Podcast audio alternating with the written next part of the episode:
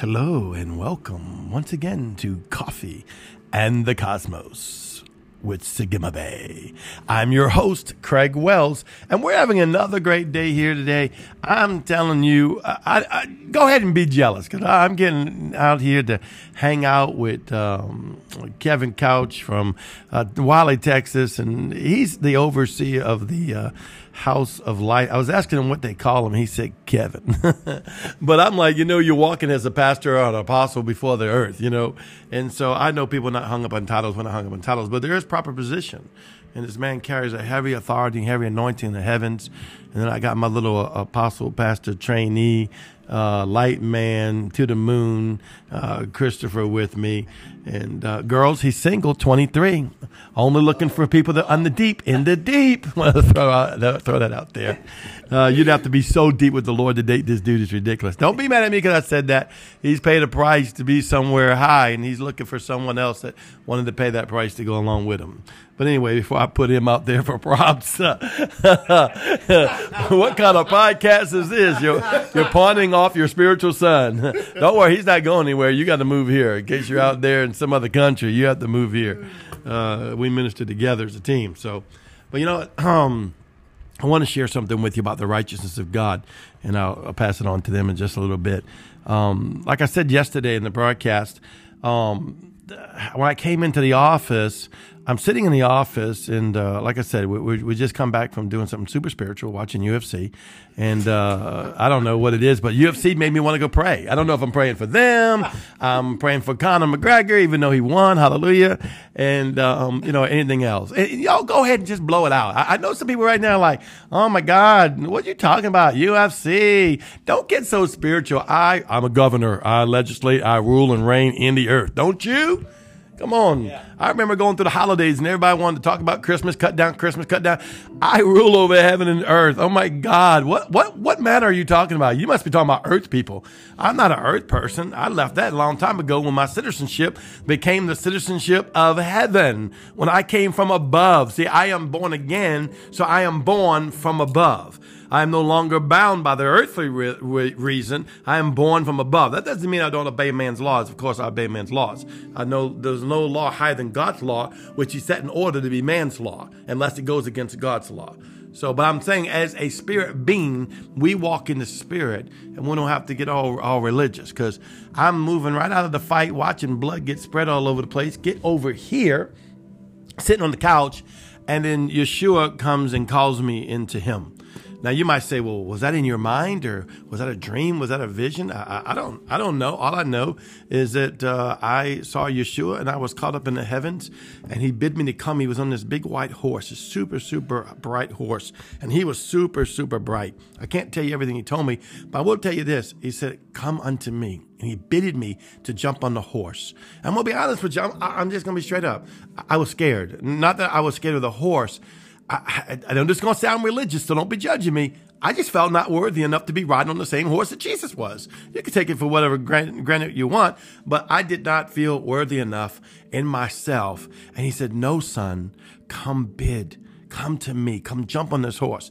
So I jumped on the horse, and when I did, he said, Hold me tight. When I hold him tight, this light and blood covenant. I knew it was blood covenant, though it didn't look like blood, begin to shoot through me and infuse into me. And I begin to become one with the rider, and the rider begin to become one with me. Now, this part was tripping me out. All of a sudden, we were riding on tops of mountains over the clouds. We're jumping from mountain to mountain to mountain to mountain, going. And all of a sudden, I see in the distance New Jerusalem. And I saw the pearly gates, and I could see New Jerusalem. And inside, you could see the glory of the one who sat on the throne. And he's like, this is where we're going. This is where we're going. So I'm holding on tight and we're moving faster. And I'm just trembling under the presence of the living God. In my office down on the earthland, I'm crying like a little baby, wondering, I wonder what Kevin and them thinking. I look crazy. I'm just crying my eyes out after being here for just a few moments.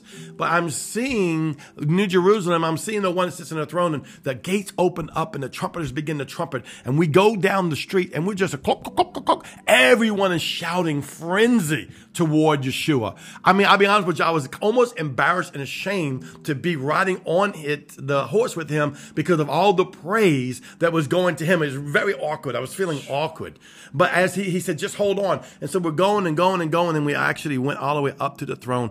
And Yahweh, Yeshua was like, I'm going to present you to the Father. And I was like,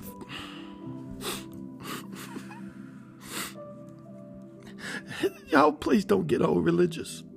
If you saw what I saw, you would say the same thing. Oh, no, I'm a son. No, I'm a son. But His holiness is so holy. And I was like, Yeshua, how can I be presented to the Father? And he, he said, You and me, and I'm in you. And so we got off the horse, and as we got off the horse, he said, Look at yourself. And I looked, and I saw him, and I looked at him, and I saw me, and we became one. And he said, Now I can present you to the Father because you are in me and I'm in you. That's the great mystery. And then all I could say is, Please, please, Yeshua, let me worship at your feet. And I begin to worship at the feet of the Lamb and I begin to worship at the feet of Yahweh. I was so, I'm telling you, I'm so moved by it right now. Just his righteousness. He wrapped me with his righteousness. You know, you might be saying, oh, you know, oh, it's emotional. He feels unworthy. He must be religious. I'm not religious, folks. But when you see the king in his holiness like that, all you could do is say, oh, I stand before the awesomeness of a fearful God. Maybe he, maybe you haven't been mature enough to see him in that light the might of the fury of the living God. It was the furious glory. It wasn't anger, it wasn't hatred, it was nothing like that. It was the furious glory of Elohim coming off of him in a blaze. And all you could do if you were a righteous man would be to fall down before your loving God and begin to worship at the feet of his government. And I began to fall down and worship at the feet of his government. I'm sorry, I'm taking up all the time. but these two guys,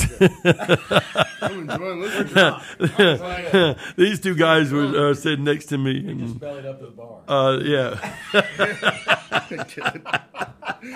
I wasn't trying to take the whole show, but uh, you know, I just want. I asked Yahweh. I said, "Why would you do this for me?" Now, this is the kicker. This is what I wanted to share.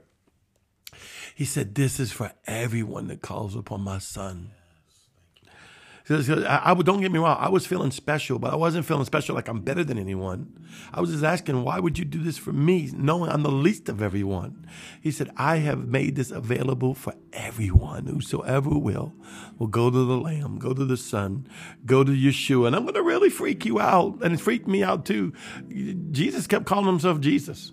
And listen, I'm in the up here. I use Yeshua 99.9% of the time, and I understand the proper eh, lingo and the proper this, but I don't know. There was a side. I know he kept saying, well, maybe you wasn't, you wasn't seeing God. I, I know what God told me. I know what I saw. I there was a side of him that he wanted me to see. Maybe it goes all the way back to my childhood when I first received him as Jesus, before I had the great revelation of who Yeshua is and the fullness of the light of God. But he brought me back to that childhood experience of knowing the Lord of the fullness of the love and the might of his glory, while he brought me to his throne and said, I do this for you. I'll do it for anyone. So that means he'll do it for you. That doesn't mean hang up right now and go seek God to come get you on a horse. No, hang up right now and go seek God to be your father. Go seek Yeshua to be the blood covenant, the lamb. Go seek intimacy with the father and then he'll show you the things along the path.